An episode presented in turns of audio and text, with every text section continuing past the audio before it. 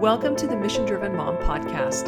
This podcast is for moms just like you who want to learn how to glorify God through finding and embracing true principles, discovering and developing your greatest gifts, and using them to serve your family and community.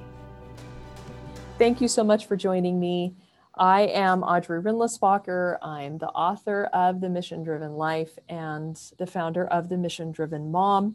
I did want to mention if there are any of you who have been thinking seriously about Academy, January is one of the few times in the year when we start up new live discussion groups. And we've got some really incredible mentors who have honed their skills and put together some great stuff for discussions on level level two discussions are starting up too. So if you're in the Academy and you've been thinking about doing level two, those classes are starting up in the next couple weeks. So you may want to seriously consider joining the academy. It's a great way to start the year a great goal for this year to really discover more about who you are and strengthen your ability to care for yourself and manage yourself and develop your gifts. So fun fun stuff happening there.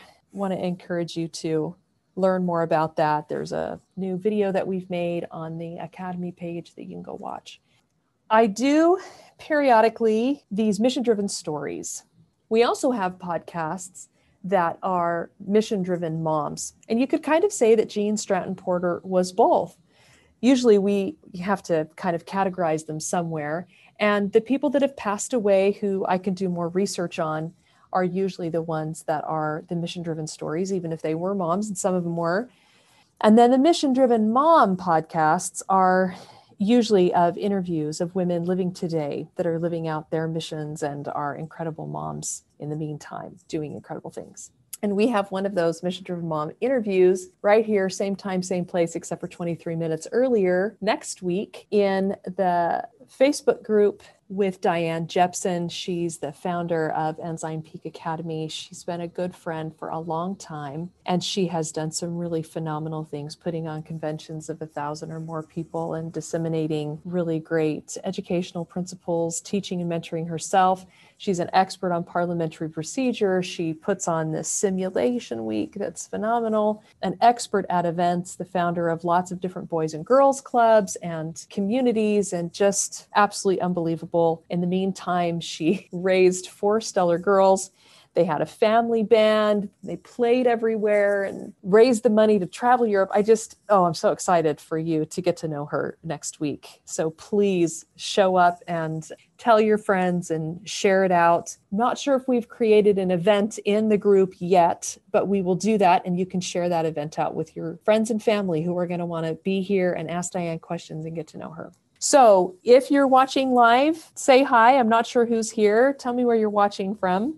And uh, let's dive into the life of Gene Stratton Porter. Oh, by the way, if you didn't know, we relaunched my book, The Mission Driven Life. We actually never have made it public until now. We did sell um, a few hundred copies last year.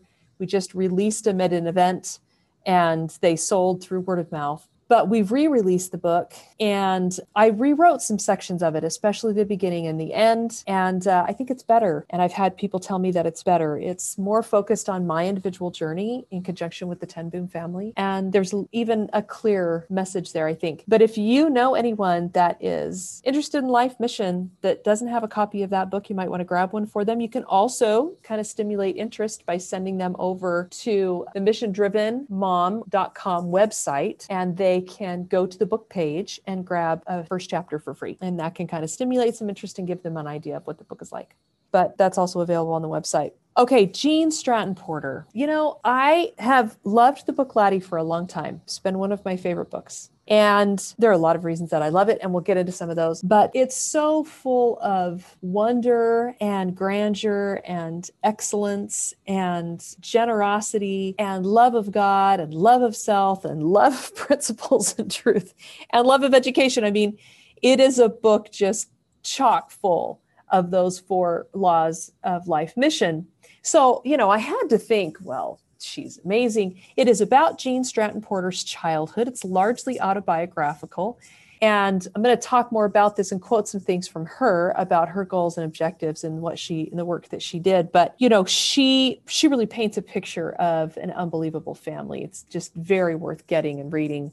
I know that she's probably most famous for Girl the Limberlost. Her, one of her first novels, Freckles, was actually made into, I think, a silent movie. And then later on, another movie, Girl the Limberlost, made into a movie. Really, really amazing. Even, and Freckles made it to a movie in her lifetime. So I'll talk about that more in a minute. But so she tells this story of this amazing family. And it's so, I mean, of all the other beautiful principles that it teaches and wonderful things that are there, of course, one of the, one of the ones that just leaps off the pages at you over and over and over again is the faith, the faith of this little girl, the faith of the family, their commitment to God. And it's just a beautiful, beautiful story. So I thought, well, certainly I'm going to have a good time learning more about her. Certainly she's going to be really, she was really mission driven to have produced a work like that. But as often happens when we read about really amazing people, of course she had weaknesses. Of course she made mistakes, but she was definitely very mission driven. She even uses the word, her call. She says, My call is to do this. And I'll tell you more about that in a minute. So, really, absolutely phenomenal woman. I'm super excited to tell you about. So, her parents were Mark and Mary Stratton. She's Stratton Porter. And in her book, Laddie, they're the Stanton family. She took the R out. But they were married in 1835, actually, the day before Christmas. And her mother, a couple things I'm going to pull from today. Her father said about her mother that she was a 90 pound bit of pink porcelain, pink as a wild rose, plump as a partridge, having a big rope of bright brown hair, never ill a day in her life, and bearing the loveliest name ever given a woman, Mary. She was the mother of 12. This is, this is Gene Stratton Porter talking about her.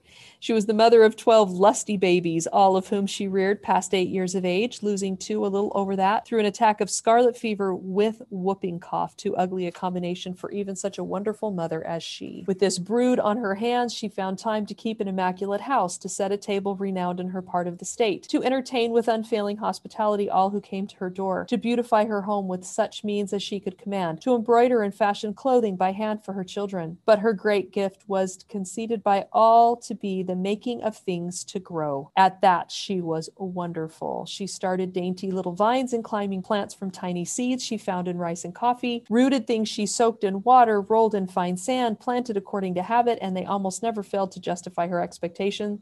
She even grew trees and shrubs from slips and cuttings no one else would have thought of trying to cultivate her last being to cut a slip diagonally to insert the end in a small potato and plant as if rooted, and it nearly always grew.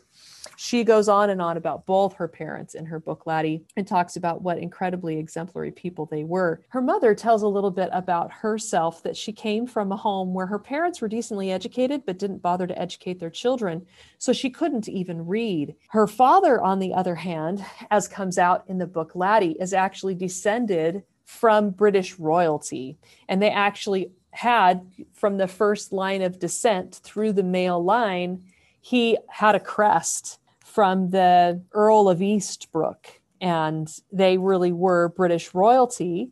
In America, that didn't really matter. He kept the chest, he kept the breastplate in a chest. And he told his family about them. And she talks, Laddie talks a lot in the book about this idea of being crusaders. And she talks about the ways in which her family were crusaders, which I think will really warm your heart because they're they're everyday things that you and I do that are so much more courageous than we give ourselves credit for.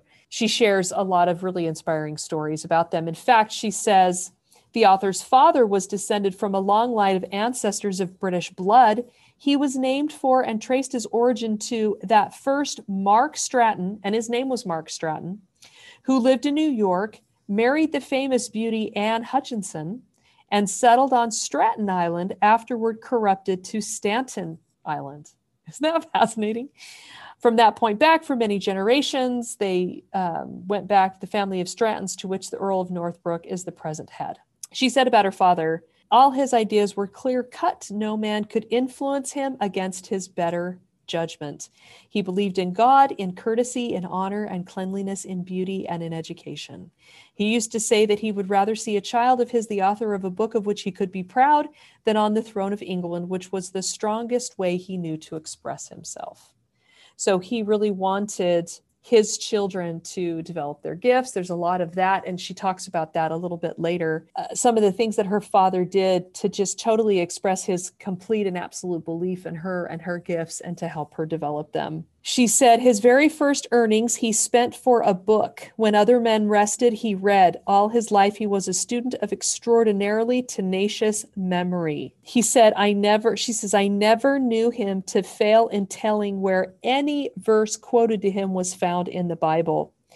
She said that he could, in, in fact, in the book, she says that his sister recited the entire entire Bible before a committee except for all the lines of genealogy. I don't know if that means the whole Bible or the New Testament. I'm not exactly sure what that means.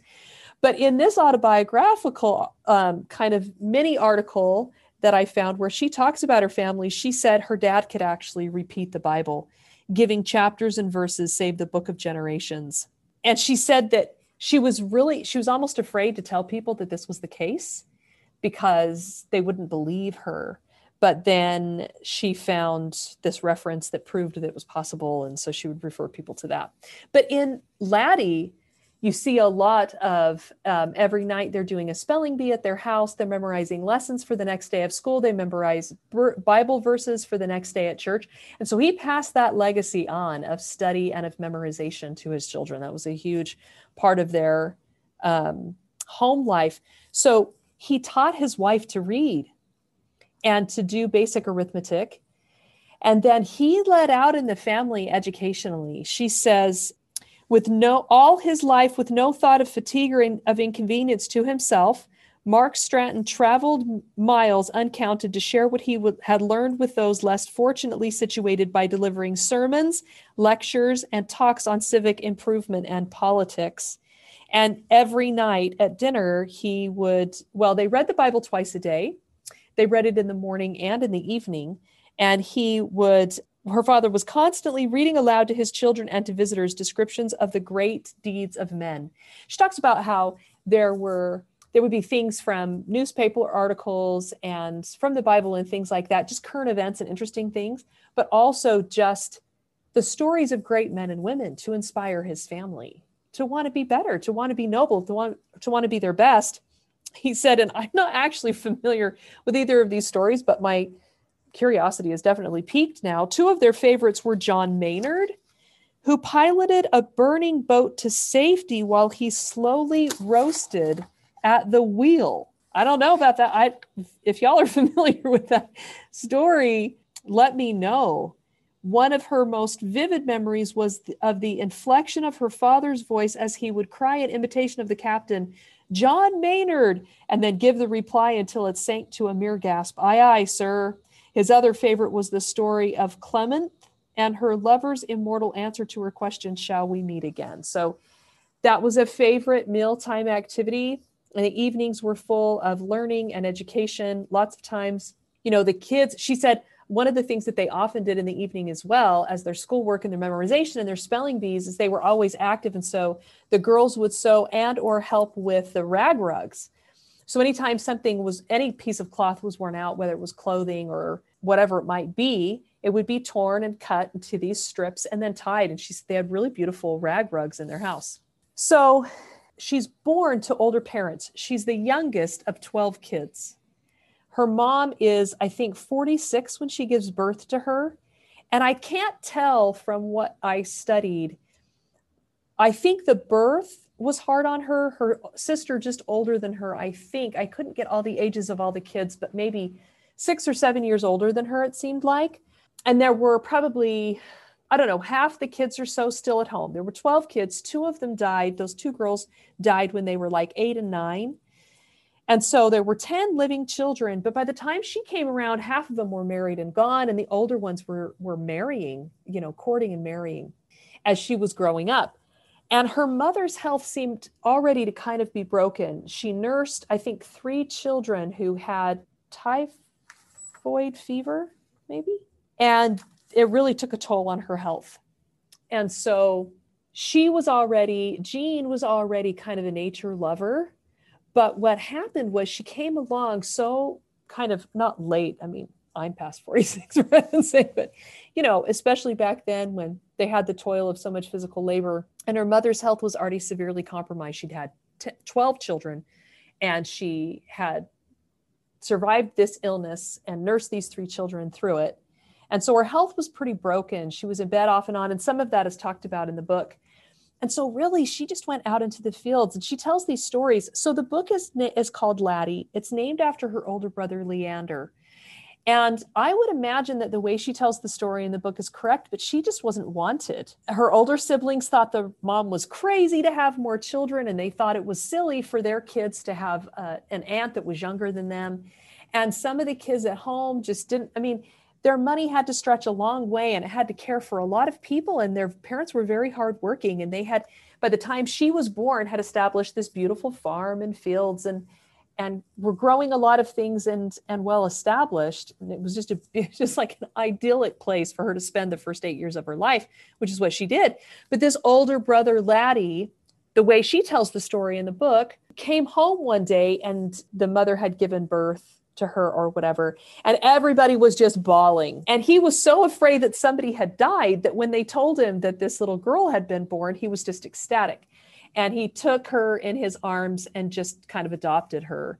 And so, since the mom was so sick, Laddie spent a lot of his time caring for his mom, carrying her places, watching over her, and caring a lot for Gene. And so, who I think her I think her name is Genevieve Grace, Geneva Grace, is her real name, full name.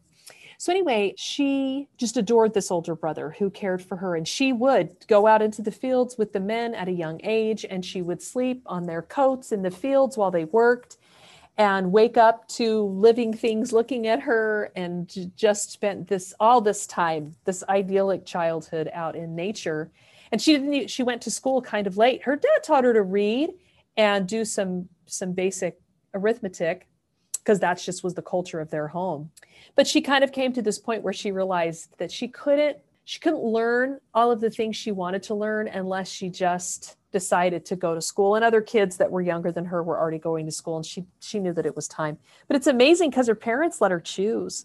They let her decide that she's going to go to school. And so she does go to school and she tells of some adventures there with school and all that kind of thing. And the book takes place over about maybe a year and a half's time but I want to tell you some things about her life outside of what she shares about this childhood a few little spots that I thought that I could read. Let's see. He knew the Bible. My father knew the Bible quite well, and he always read before breakfast. But then she said this about her father's prayers. He got right at God and talked like a doctor, and you felt he had some influence, and there was at least a possibility that he might get what he asked for. And she talks a lot about one of the themes of the book is that she's going to say this really big prayer she's saving up for this moment when she's going to go out alone you know into the barn or wherever it is and she's going to just pour out her heart to god and pray this really big prayer for things that she really really needs. And it's interesting her own explorations with her relationship with god. You can tell she's been taught very well but she's also been left to discover her relationship with god on her own. She loves the lord all her life. This foundation of loving god is really implanted in her heart. And she she tries prayer a few different times. She's like i don't know if god heard me that time. But you can tell she's kind of trying to figure it out. But it's really cool to watch her try to figure it out and to come to develop her own relationship with god which really pays off. There's several stories kind of running simultaneously in the book. And she said that the book is 70% true. You know there's a whole love story with her older brother that didn't take place. Unfortunately he actually drowned I think when he was in his late teens, early 20s. I don't think he ever married. I don't think he ever got to that point. But so it's not obviously all true. It's very much along the vein of the kinds of books that she wrote, but but very, very autobiographical. Anyway, there's this there's this really important moment where this sister, this beloved sister, has lost her suitor and her heart is breaking. And that's the moment when Gene, she's called little sister in the book, goes and prays her big prayer and she has this beautiful experience with God where this like undeniable faith is just placed on her heart and she just knows God heard her and this man is coming to get her sister and her faith is rewarded and he comes soon thereafter. It's really really cool. They, there's a, a beautiful story about one of the sons taking off after a robber and the family praying and and her her parents watching her parents you know in every crisis they're praying and reading the bible and discussing together and trying to come to conclusions about what to do. And in this particular instance everything works out okay. And the dad says hereafter i and all my family who have been through this will know that money is not even worth thinking about when the life and honor of one you love hangs in the balance. So these messages you can see that she's also been taught so I, I, made a list in fact of some really key principles. They were core principles i mean this book is just thick with the principles that the parents taught their children. And there's these magnanimous acts that they do for each other in the book that really just are so ennobling. They just really i mean it's hard to read the book. And i mean i i felt myself being like i don't even measure up to these people. How could i ever be like them so it, you know you can have these moments of feeling kind of intimidated or whatever but ultimately it's very um, ennobling it makes you want to be better you know makes you want to elevate yourself. And so i wrote this list of, of lots of principles that she was taught in her home patience hard work excellence cleanliness kindness study developing your gifts, and definitely dependence on and obedience to God. Lots and lots of other principles, but you see through the teachings of the parents and the culture of the family lots and lots of love of truth. And and they tell stories about when they were younger and ways that they had to learn to work together. And and so definitely that love of truth was very present in her life. And then you know i thought about the self-care aspect I'm going to tell you some really cool things about um, about self discovery and her parents supporting her in that. That was really prominent in their home. And you know, she does talk in the book about how every child was given a high school education, which you had to pay for back then. Often send your children away, and then at least two years of of education beyond that based on the child's interest. And so she tells of one sister going to music school for two years and how the family has to scrape the money together to make that happen for her because they wanted them to develop their gifts. She has a lot of freedom to choose, you know, whether or not she's going to go to school and that kind of thing. Definitely caring for yourself, expecting the best of yourself, doing your duty, managing yourself, self discipline was huge. And so that love of self, there's this, there are some moments in the book where, I mean, clearly you know it it feels kind of like bragging you know like like there's these moments where she brags on her family and her parents to such a degree that you're kind of like eh, you know it, it seems almost prideful but there's this there's this confidence that she carried all her life that was part of the way that their family saw themselves the way that these children were taught to see themselves the parents loved themselves. They knew that they were good, hardworking, integrous people. They talk often about striving to be a good influence in their community, to teach others true principles, to be of influence in the community, to sacrifice their time and effort for others, but also just, I don't know, like there's just this feeling about we are valuable. We know who we are. We know God loves us. And it comes from living those principles of self love. They have that foundation of love of God and obedience to Him. And then they really do care for themselves and for each other well. They really do manage themselves and their emotions. Like they just don't get totally and completely out of control. And it's kind of contrasted with the neighbor who does. And the fruits. And it's really cool because there's this kind of another culminating story where the author, Gene Stratton Porter, pauses for a minute to compare her mom to the neighbor's mom and to kind of show you how and it's so valuable so valuable. I hope that that women especially moms that go through our level two program and do the principles of motherhood section will take the time to study laddie because she takes the time to help you understand that if her mom being the woman that she was had gone through the same trial and actually she had gone through many of her own trials and you can see her different response to those trials than this neighbor's mom, and how things would have been different if the mom just would have been different. The dad would have been different. The, the family wouldn't have been fractured. Like just how much power the mother holds, and how by being confident and self assured and self disciplined, by standing firm on the principles she knew to be true by sacrificing continually, even when it was hard and even when her body was hurting, by doing everything she knew to do and doing it with excellence, she raised a certain kind of family and she was a certain kind of person. And and she responded to crises differently that helped the family stay together and not fracture help them reconnect and to stay bonded. So really really awesome how she communicates that i wanted to take a minute to tell you she pays tribute to her father so what happens is in fact i've got this timeline on the back i'll tell you a little bit so they marry. Three years later, they move to Wabash County, Indiana. Um, 10 years later, they move onto the farm and they live there for, they've been there 15 years before Gene shows up. And they've had time to mature.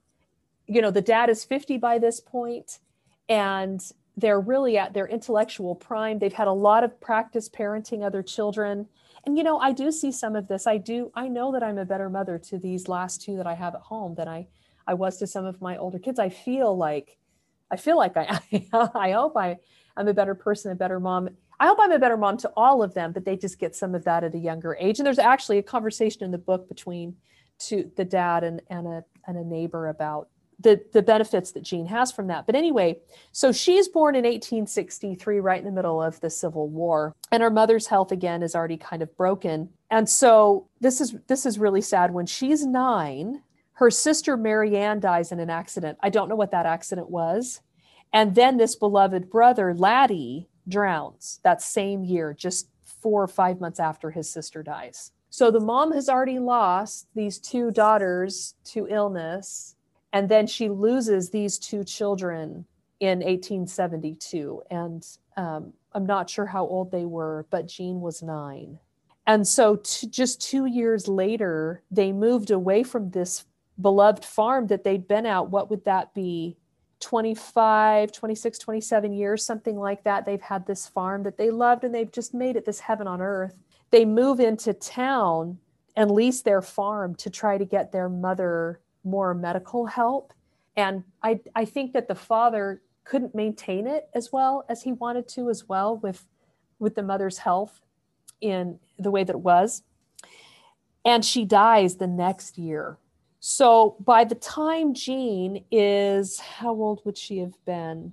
Uh, 12 years old. She's lost three close family members. So they stay there, I guess. And she actually said later on, I guess they never went back to this farm. And so this story of Laddie, where she's, you know, seven, eight, nine years old, starting school, that was really the high point in this family's lives when mother was still healthy enough to be involved and engaged. And when the farm was the beautiful place that they had made it to be. And anyway, really idyllic. And so the mother dies and interestingly enough, Wabash, Indiana, where they were, was the first place in the United States to have its streets lighted by electricity in 1880. Fun fact. So when she's 20, about 21, she becomes engaged to a man who was 13, 14 years older than her, something like that. And he was he was already kind of financially established, so she never did struggle really a lot financially like her parents had. And a couple years later, she had her daughter Jeanette, but she never had any other children. I think something must have happened that she couldn't bear any more children.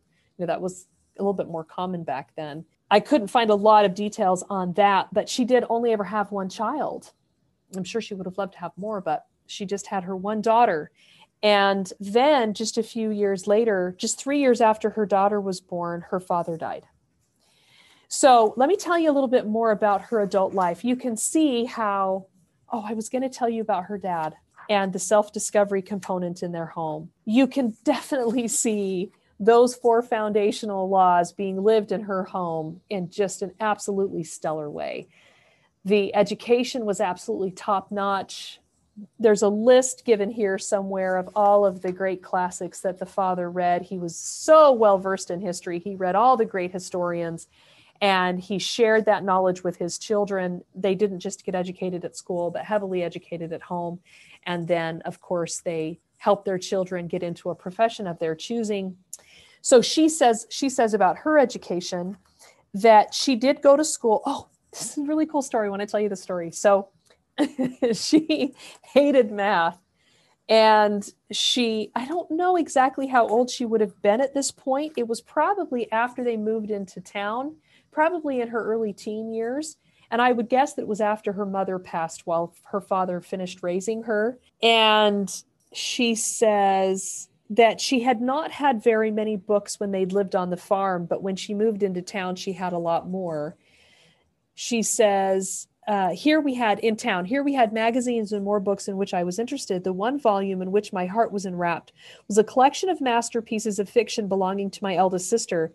It contained Paul and Virginia, Undine, Pic- Picciola, The Vicar of Wakefield, which I have read that one and Pilgrim's Progress. So, so great. And several others I soon learned by heart. And the reading and rereading of these exquisitely expressed and conceived stories may have done much in forming high conceptions of what really constitutes literature and in furthering the lofty ideals instilled by my parents. And so she goes on to tell the story about how um, she was given an assignment in school to write a paper about math and she absolutely hated math. And so she she put it off and put it off. She didn't do anything with it until the night before. And the teacher had called for it and she kept giving excuses about why she wasn't ready and putting it off to the last day.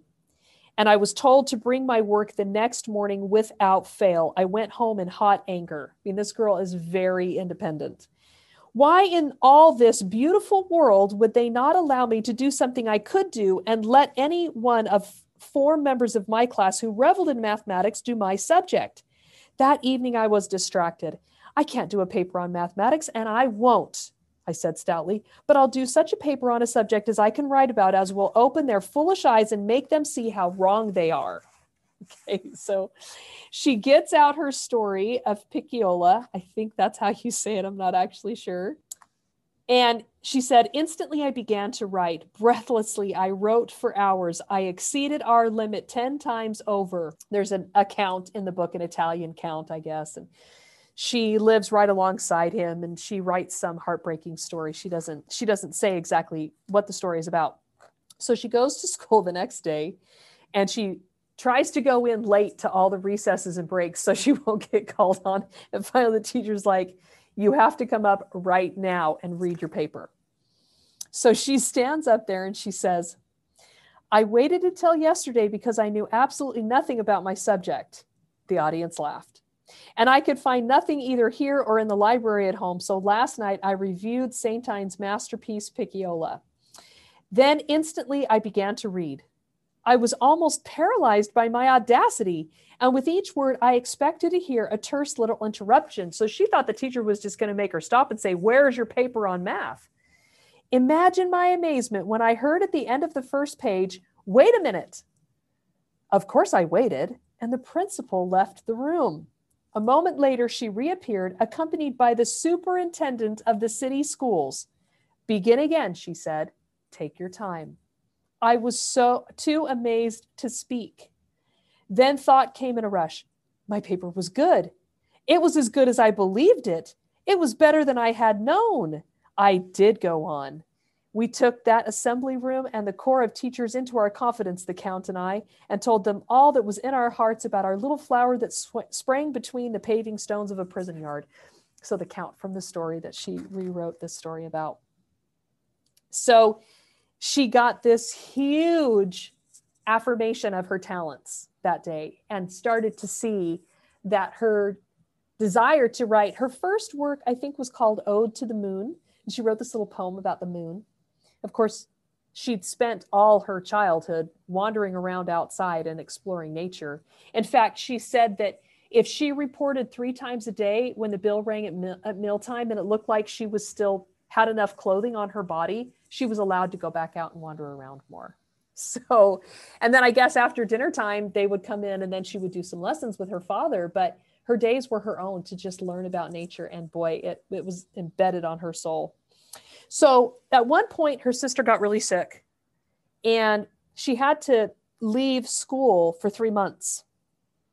She said, Unlike my schoolmates, I studied harder after leaving school than ever before and in a manner that did me real good. The most that can be said of what education I have is that it is the very best kind in the world for me.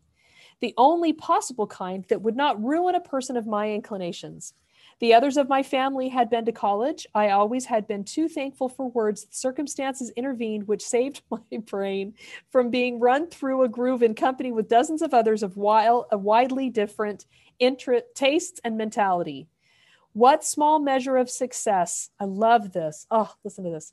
What small measure of success I have had has come through preserving my individual point of view, method of expression, and following in after life the Spartan regulations of my girlhood home. That's the kind of self discipline that was drummed into her after she had this time of roaming and exploring and learning. She was taught to be very, very self disciplined. Whatever I have been able to do has been done through the line of education my father saw fit to give me and through his and my mother's methods of rearing me. And of course, anyone who knows anything about me knows that I've done a lot of homeschooling on and off, doing it again now. I've got one son who we tried in a pretty challenging charter school and it wasn't challenging enough for him. And I've got another daughter who's a competitive gymnast and is only home about four and a half hours in the middle of the day between gymnastic sessions. So that's, we just, in order to give them what they need and allow them to pursue their goals, that's just what we had to do. And I hope that I am doing what Gene Stratton Porter's parents did. I hope that I'm taking each child in stride and giving them the education that they need. And, and looking back, they were all very different, you know, and had different challenges. But anyway, so her, so she has this tribute to her father she says, He knew I was boiling and bubbling like a yeast jar in July over some literary work. And if I timidly slipped to him with a composition or a faulty poem, he saw good in it. So he would praise her work and he made suggestions for its betterment. When I wanted to express something in color, he went to an artist, sketched a design for an easel, personally superintended the carpenter who built it, and provided tuition. So as soon as she said she wanted to learn to do art, he had an easel built especially for her and paid for her to take art classes. On that same easel, I painted the watercolors for Moths of the Limberlost, and one of the most poignant regrets of my life is that he was not there to see them and to know that the easel in which he built, that the easel which he built through his faith in me was finally used in illustrating a book. Isn't that beautiful? If I thought it was music through which I could express myself, he paid for lessons and detected hidden ability that should be developed. Through the days of struggle, he t- stood fast, firm in his belief in me. He was half the battle. It was he who demanded a physical standard that developed strength to endure the rigors of scientific field and darkroom work and the building of 10 books in 10 years five of which were on nature subjects, having my own illustrations, and five no- novels literally teeming with natural history true to nature. So he expected her to push herself physically, and he helped develop in his children mental, spiritual, physical, and emotional stamina. And she really attributes that, especially to her father. It was he who demanded of me from birth the finishing of any task I attempted, and who taught me to cultivate patience, to watch and wait, even years if necessary, to find and secure material I wanted. It was he who daily lived before me the life of exactly such a man as I portrayed in The Harvester, and who constantly used every atom of brain and body power to help and encourage all men to do the same. What an unbelievable tribute to her father. And she just praises him to the skies in Laddie and really feels like she can trace back the confidence she later had and the stamina and ability to do what she did to the training that she received in her formative years. And those four laws of life mission were drilled into her. And her parents talked often of their obligation to the greater community, their need to reach outside themselves. You know, the, the, the her father, like she said, spoke around and gave sermons and was the county, uh, I can't remember what it's called, for a long time kept the accounts and oversaw the building of roads and bridges and tried to build up America. Very, very, very patriotic family, believed in what they were doing, etc. So she grows up, she marries Porter, and um, she said, Marriage, a home of her own, and a daughter for a time filled the author's hands, but never her whole heart and brain. And I want to talk to you for just a minute about the way that she saw her role in her home, because it's so exactly like, and I just didn't guess when I, in fact, we put up this this event that I was gonna, you know, I was gonna talk about Gene Stratton Porter before I had finished the research. And of course, I was just delighted to see that her life so closely exemplifies what we're trying to model here. Now, many of us have more than one child, but you know, as I thought about it, I thought because of our modern conveniences, the amount of work that she explains doing with just one child does very much compare to the amount of work we would do for multiple children. Now, some of us are homeschooling, which is more work. So maybe we don't have quite as much leisure time as she did. But let me let me tell you how she describes the way that she ran her home. I could not afford a maid, but I was very strong, vital to the marrow, and I knew how to manage life to make it meet my needs, thanks to even the small amount I had seen of my mother. I kept a cabin of 14 rooms and kept it immaculate. I made most of my daughter's clothes. I kept a conservatory in which there bloomed from three to 600 bulbs every winter tended a house of canaries and linnets, and cooked and washed dishes besides three times a day. So then she says, In my spare time, and these are her own words, in my spare time, mark the word, there was time to spare, else the books never would have been written and the pictures made. I mastered photography. So what she what she started out doing is she gets married to a man that she loves and respects and that she wants to build a family with. She has her daughter she puts her marriage and she actually makes a comment later on about that you know we should work really hard to make our marriages work and and and all that kind of stuff not divorce if we can help it but she spends her spare time developing her talents and doing things that she wants to do that she loves to do. And the first one that she really masters in photography, she uses the family bathroom as the dark room. She says, washing negatives and prints on turkey platters in the kitchen. And in fact, her pictures were so good that the paper, the print paper company contacted her and wanted to know how she did it and wanted to they actually sent someone over to watch her develop her film to try to figure out how she made better photographs than they were able to because she just worked and worked and worked to perfect her craft. So then the first thing that she did and it's interesting that she was an author and she loved to write but photography was kind of her first entrance into her own you know she she calls herself an ambitious woman and she wanted to do important things and she wanted there were kind of two driving forces behind what she did. And the first one was to share nature with others. She could see that people were moving into the cities she could see that they were getting away from nature. And she wanted to bring nature to them and she wanted to kindle the desire to be in nature and learn from nature and have it rejuvenate you. And so she brought nature to the world through her photography. And, and just a minute, I'll tell you a story about the kind of price that she paid, some of the prices that she paid to get the kind of photographs and artwork that she did get. So she she said she didn't want to fail. So um, she didn't let even her husband or her daughter or any of her immediate family know what she was doing when she started. In fact, for quite a while, like they knew she took nature pictures and that she loved what she did, but they didn't know that she was sending out pictures and eventually sending out stories like to magazines and stuff because she didn't want them to know if she failed. Like she wanted to succeed first and then tell them. So she sent her photographs to a, a magazine called Recreation. Listen to this. With the first installment, she was asked to take charge of the department and furnish material each month for which we, she was to be paid at current prices in high grade photographic material. We can form some idea of the work she did under this arrangement from the fact that she had over $1,000 worth of equipment at the end of the first year. So this is in the late, when did she marry? She married and had her daughter married in 86, her daughter in 87. So she's doing this at the very turn of the century.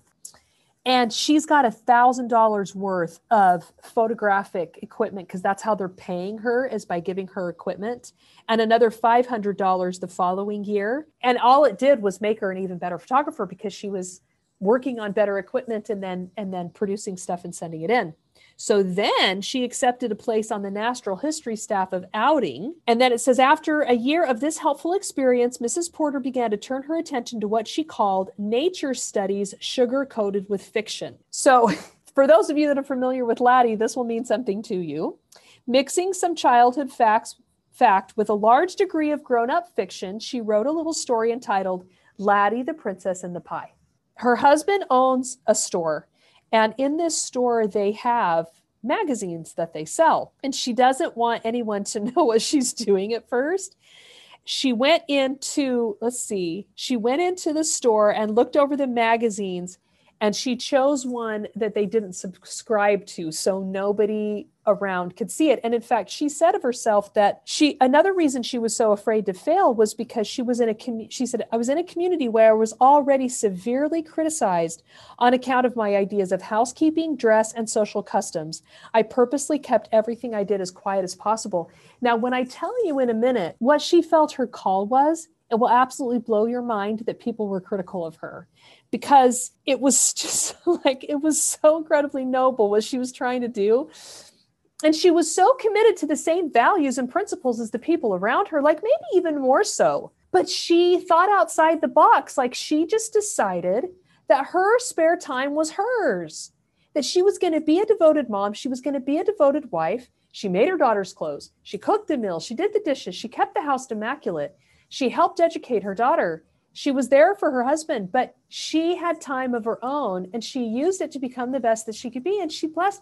I mean, they said this was written in 1916 before she even died, uh, died about eight years later, actually in a car accident. Isn't that crazy?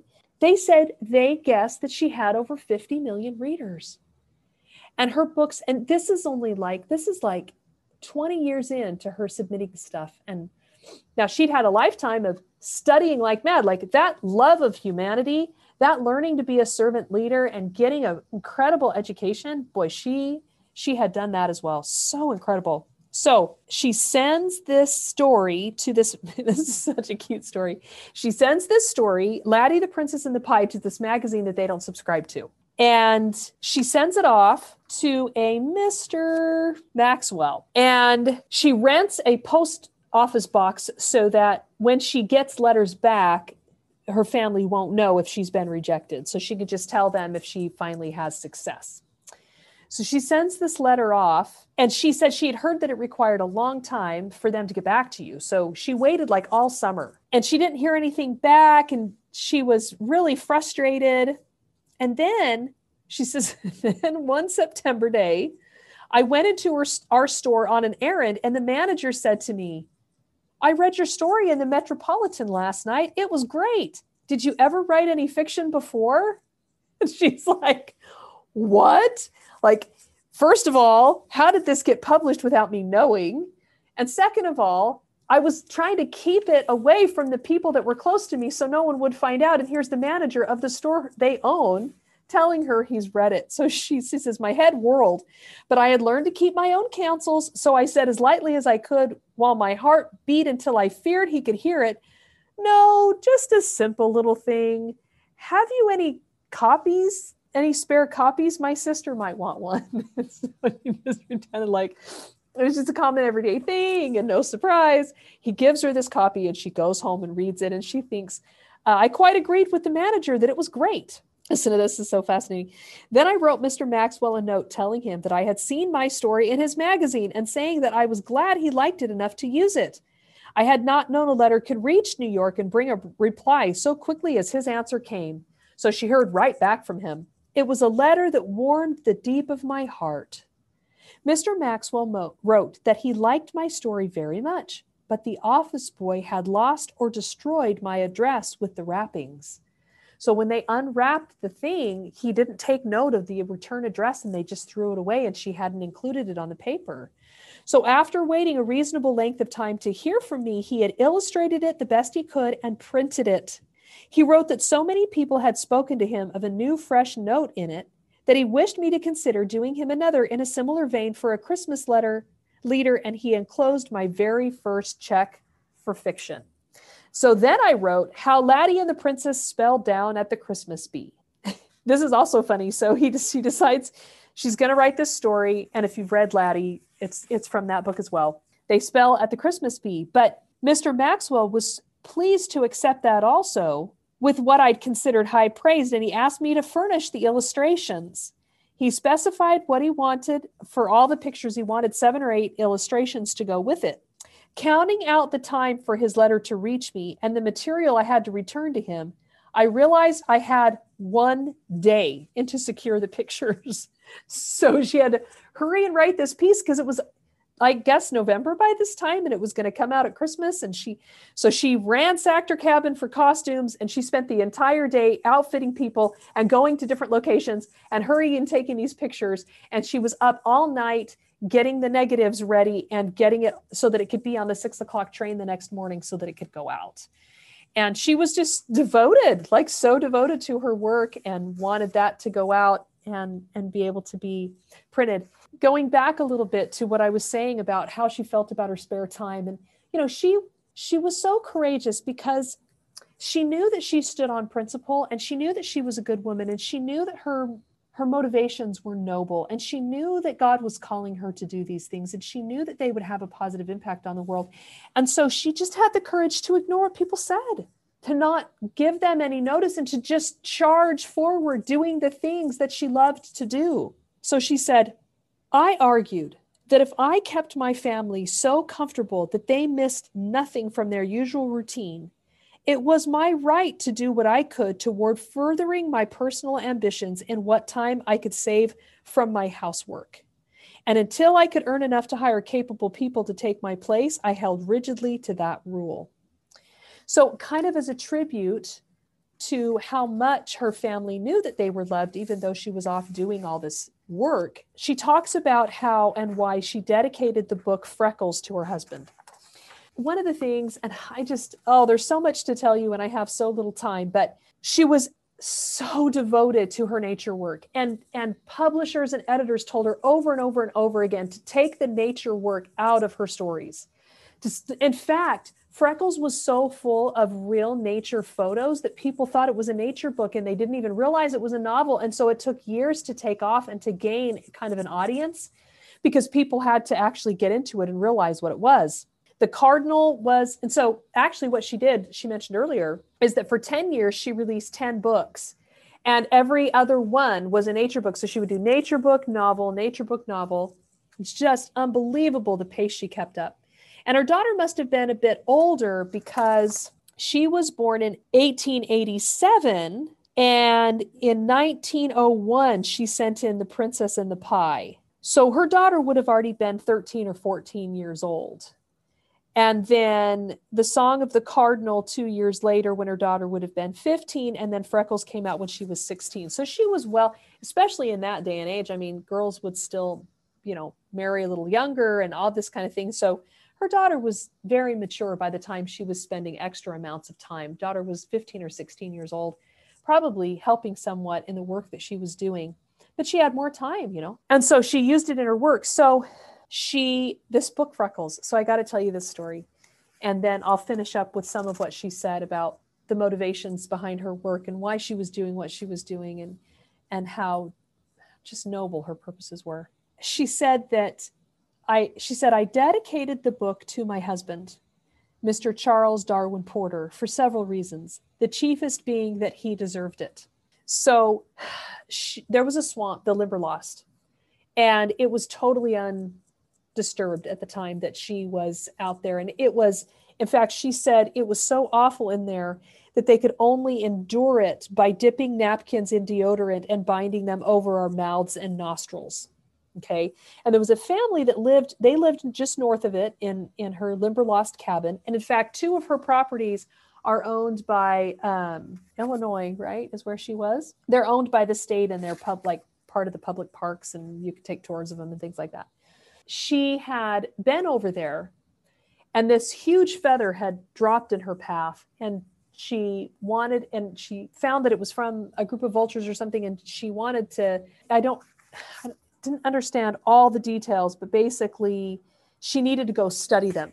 And so she went to her husband and she was like i i have to i have to do this. I have to go study this black vulture the lumbermen who went in there to get different types of lumber from this swamp told her about the nest of the black vulture.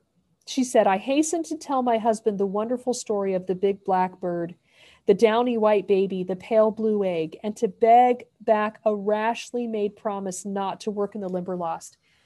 She said, The Limberlost, being in the Limberlost at that time was no joke she said, I guess they, they shared a love of natural history and of, and of nature. She said, being a natural history enthusiast himself, he agreed that I must go. But he said he had to go, she had to go with someone. And he decided that he would be the one accompanying her into the swamp. She said it was a time before the swamp had been shorn, branded, and tamed.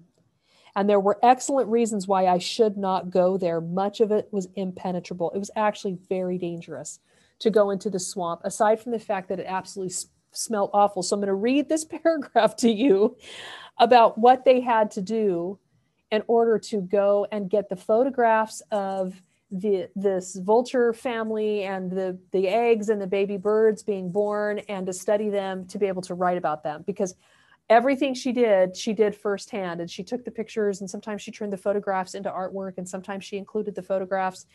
And um, she was always writing from her own personal experience, the things that she had actually seen and experienced. So she said, They took a rod, we took a rod inside the swamp on a road leading to an oil well we mired to the carriage hubs. I shielded my camera in my arms. And before we reached the well, I thought the conveyance would be torn to pieces and the horses stalled. At the well, we started on foot. Mr. Porter in knee boots, I in waist high waders. The time was late June. We forced, excuse me, we forced our way between steaming, fetid pools, through swarms of gnats, flies, mosquitoes, poisonous insects, keeping a sharp watch out for rattlesnakes. We sank ankle deep at every step, and logs we thought solid broke under us. Our progress was a steady succession of prying and pulling each other to the surface. Our clothing was wringing wet, and the exposed parts of our bodies lumpy with bites and stings. My husband found the tree, cleared the opening to the great prostrate log, traversed its unspeakable odors for nearly 40 feet to its farthest recess, and brought the baby and egg to the light in his leaf lined hat. Every third day for almost three months, we made this trip until little ch- chicken was able to take wing. So they did this for three months. Every three days, they waded through this muck and mire in this awful swamp that was actually could have taken their lives. It was so dangerous. Any one of them could have been bitten by a rattlesnake it was not only just disgusting and gross, it was highly dangerous. They went there every three days in order to take pictures of this vulture baby. Absolutely unbelievable. Another unbelievable thing that she did is that she wanted to do these pictures of moths and butterflies. And she kept wanting to get pictures of them, but she couldn't get out there and capture them quick enough. So she started growing her own. She says, okay, she used every opportunity to, to secure more and more representative studies of each family in her territory and eventually found the work so fascinating. She began hunting cocoons and raising caterpillars in order to secure life histories and make illustrations with fidelity to life. So she wanted to follow the stories of these moths through multiple generations. Let's see. It seems that scientists and Lepidopterists, however you say that, from the beginning have had no hesitation in describing and using mounted moth and butterfly specimens for book text and illustration, despite the fact that their colors fade rapidly, that the wings are always in unnatural positions and the body shriveled. I would quite as soon accept the mummy of any particular member of the Ramses family as a fair representative of the living man as a mounted moth for a live one. So she wanted this to be authentic, like everything that she did. So she just wasn't going to settle for less. So she said, when she failed to secure the moth she wanted in a living and perfect specimen for her studies, she set out to raise one, making photographic studies from the eggs through the entire life process. There was one June during which she scarcely slept for more than a few hours of daytime the entire month. She turned her bedroom into a hatchery where were stored the most precious cocoons, and if she lay down at night, it was with those she thought would produce moths before morning on her pillow. Where she could not fail to hear them emerging. literally didn't sleep for a whole month while she was trying to get all these authentic, perfect pictures of these moths as they first emerged from their cocoons. And she would, if she thought they were going to break open in the middle of the night, she would only go to sleep if she set the cocoons on her pillow so she'd hear them emerging. At the first sound, she would be up with notebook in hand and by dawn busy with cameras. Then she would be forced to hurry to the dark room and develop her plates in order to be sure that she had a perfect night likeness before releasing the specimen, for she did release all she produced except one pair of each kind, having never sold a moth personally. So, often where the markings were wonderful and complicated as soon as the wings were fully developed, Mrs. Porter copied the living specimen in watercolors for her illustrations, frequently making several copies in order to be sure she laid on the color enough brighter than her subject so that when it died, it would be exactly the same shade. Her commitment to excellence is absolutely unbelievable. I mean, the kinds of things that she did to make her work absolutely perfect. And she just ignored, she just ignored all these editors that told her that she couldn't include the nature elements in her stories. And, and those are some of the things that people adored the most. So I want to finish up. We've been a very long time I've kept you a long time, but I want to finish up by telling you what she said about her work. At one point, she said, Three editors who read Freckles before it was published offered to produce it, but all of them expressed precisely the same opinion. The book will never sell well as it is. If you want to live from the proceeds of your work, if you want to sell even moderately, you must cut out the nature stuff. This is Gene Stratton Porter. This is what she says about it. Now, to put in the nature stuff was the express purpose for which the book had been written. it had one year's experience with the Song of the Cardinal, frankly, a nature book, and from the start, I realized I could never reach the audience I wanted with a book on nature alone. To spend time writing a book based wholly upon human passion and its outworking, I would not. So I compromised on a book into which I put all the nature work that came naturally within its scope and seasoned it with little bits of imagination and straight copy from the lives of men and women I had known intimately, folk who lived in a simple, common way with which I was familiar. So I said to my publishers, I shall write the books exactly as they take shape in my mind. You publish them.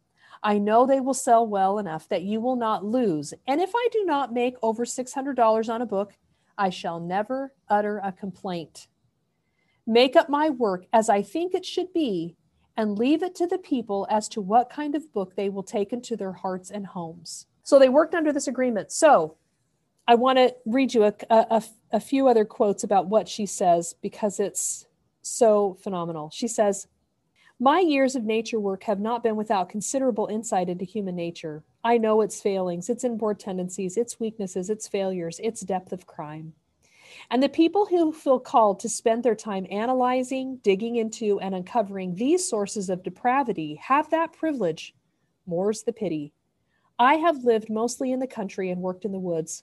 For every bad man and woman I have ever known, I have met, lived with, and am intimately acquainted with an overwhelming number of thoroughly clean and decent people who still believe in God and cherish high ideals. And it is upon the lives of these that I base what I write. To contend that this does not produce a picture true to life is idiocy. It does. It produces a true a picture true to ideal life, to the best that good men and good women can do at level best. She says, I care very little for the magazine or newspaper critics who proclaim that there is no such thing as a moral man and that my pictures of life are sentimental and idealized. They are, and I glory in them. They are straight living pictures from the lives of men and women of morals, honor, and loving kindness. They form idealized pictures of life because they are copies from life where it touches religion, chastity, love, home, and hope of heaven ultimately. None of these roads leads to publicity and the divorce court. They all end in the shelter and seclusion of a home. Such a big majority of book critics and authors have begun to teach, whether they really believe it or not, that no true book that no book is true to life unless it is true to the worst in life. That idea has infected even the women. And I oh, I loved that because it's true. I mean, I have a whole lecture on what is a classic and and what makes something a classic. And the def one of the one of the points that I make that's so important is that the definition of classic has changed. That's why in the 20th century people pull up classics, but then they read about depraved people, debauched people, people who don't have high morals, who don't want to do noble things. And that's what's called a classic. And he, she says, I, re- I mean, that was already happening in the early 1900s. And she says, I just reject that whole picture. I know that, in fact, where does she say it? She says it over and over again in here what, what her noble goal is. Oh, there's just so many things I want to read to you. She agreed, okay, she agreed with her publishers to alternate her books. She agreed to do a nature book for love, and then, by way of compromise, a piece of nature work spiced with enough fiction to tempt her, tempt her class of readers. In this way, she hoped that they would absorb enough of the nature work while reading the fiction to send them afield, and at the same time, keep their minds, keep in their minds her picture of what she considers the only life worth living. She was still assured that only a straight novel would pay, but she was living, meeting all her expenses, giving her family many luxuries, and saving a little sum for a rainy day she foresaw in her horoscope. To be comfortably clothed and fed, to have time and tools for her work is all she ever asked of life. And the people that surrounded her continually said she just was not driven by money. She wanted her books to sell. She didn't want the publishers to, you know, go backwards or lose money, but she knew that there were enough readers that they could all make out okay. And she was going to do what she felt was best for people. She was going to give them what she believed they needed to have. She says i she she knows that she knew that she could have just written straight novels and made more money but she was unwilling to do it. She talks about the harvester and he's kind of fashioned around her dad and it started with learning about ginseng and what the chinese thought about it so she started studying herbs and she decided to write the story about about these herbs she said, I could have gone to work and started a drug farm myself with exactly the same profit and success as the harvester because she'd done so much study by the time the book was written. I wrote primarily to state that, to my personal knowledge, clean, loving men still exist in this world and that no man is forced to endure the grind of city life if he wills otherwise. Anyone who likes, with even such simple means as herbs he can dig from fence corners, may start a drug farm that in a short time will yield him delightful work and independence. I wrote the book as I thought it should be written to prove my points and establish my contentions. I think it did. Men the globe around promptly wrote me that they always had observed the moral code. Others that the subject never in all their lives had been presented to them from my point of view, but now that it had been, they would change and do what they could to influence all men to do the same. So again, she really wants people to want to live a more noble life. She says specifically of Laddie that critics said no such people ever existed and no such life was ever lived. And she says, of a truth, the home I described in this book, I knew to the last grain of wood in the doors, and I painted it with absolute accuracy. And many of the people I described I knew more intimately than I have known any others. Taken as a whole, it represents a perfectly faithful picture of home life in a family who were reared and educated exactly as the book indicates. She says, what is the difference between my books and those of other writers is that I prefer to describe and perpetuate the best I have known in life. And let me leave you with a couple just really inspiring quotes. To deny that wrong and pitiful things exist in life is folly, but to believe that these things are made better by promiscuous discussions at the hands of writers who fail to prove by their books that their viewpoint is either right, clean, or helpful is close to insanity. So she says, of course, we're not going to deny that there are sad and hard things in life. But to just, well, let me go on. If there is to be any error on either side in a book, when God knows it is far better that it should be upon the side of pure sentiment and high ideals than upon that of a too loose discussion of subjects which often open to a large part of the world their first knowledge of such forms of sin, profligate expenditure, and waste of life's best opportunities. There's one great beauty in idealized romance. Reading it can make no one worse than he is, while it may help thousands to a cleaner life and higher inspiration than they have ever known.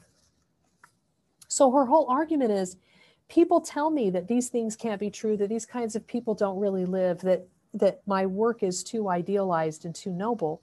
And she says, what good's it doing people for us to dredge up the worst in human nature and continually dwell upon it and write book after book after book about what's about the worst part of human nature because what I write can't do anybody any harm, but what it can do is make them better.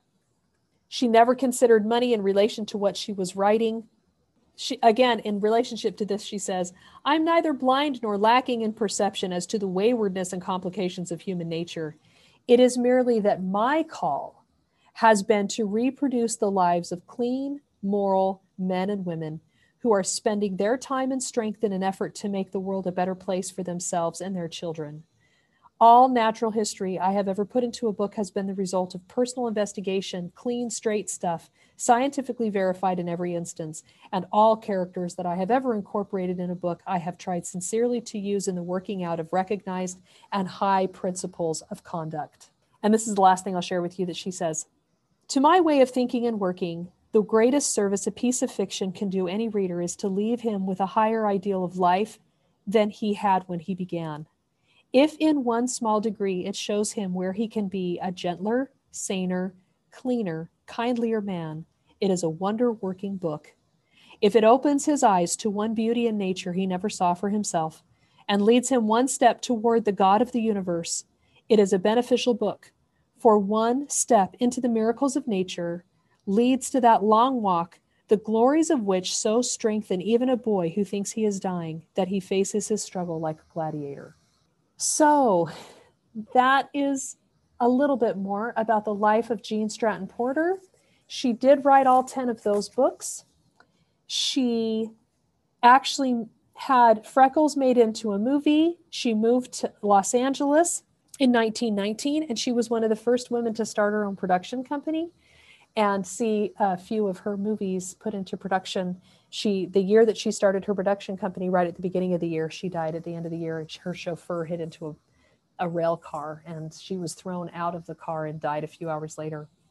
But I have to tell you, I was very inspired learning and reading about Gene Stratton Porter. Truly a mission driven mom, truly a mission driven woman a noble woman who wanted to elevate people and bring out the best that nature had to offer them and the best that their nature had to offer them, and to hold before them perhaps a little bit idealized picture of how life could be so that we would all desire to be a little bit better. Thank you so much for joining me today. It's such a joy to share these kinds of stories. I would love to hear requests. You can put them up in our Facebook group you can put them up in um, the notes, the show notes on the web page for this particular podcast when it comes out. And you can email us if you want, if you have other individuals that you would love for us to do mission driven stories on or that you would love for us to interview, then we would be, I'd, I'd love to hear who those people are. Anyway, I hope you have a wonderful day. Thanks for joining me today. If you haven't been to our new website at themissiondrivenmom.com, head over there. You can see some new awesome opt ins. And um, anything else we can do for you, let us know. Have a wonderful day.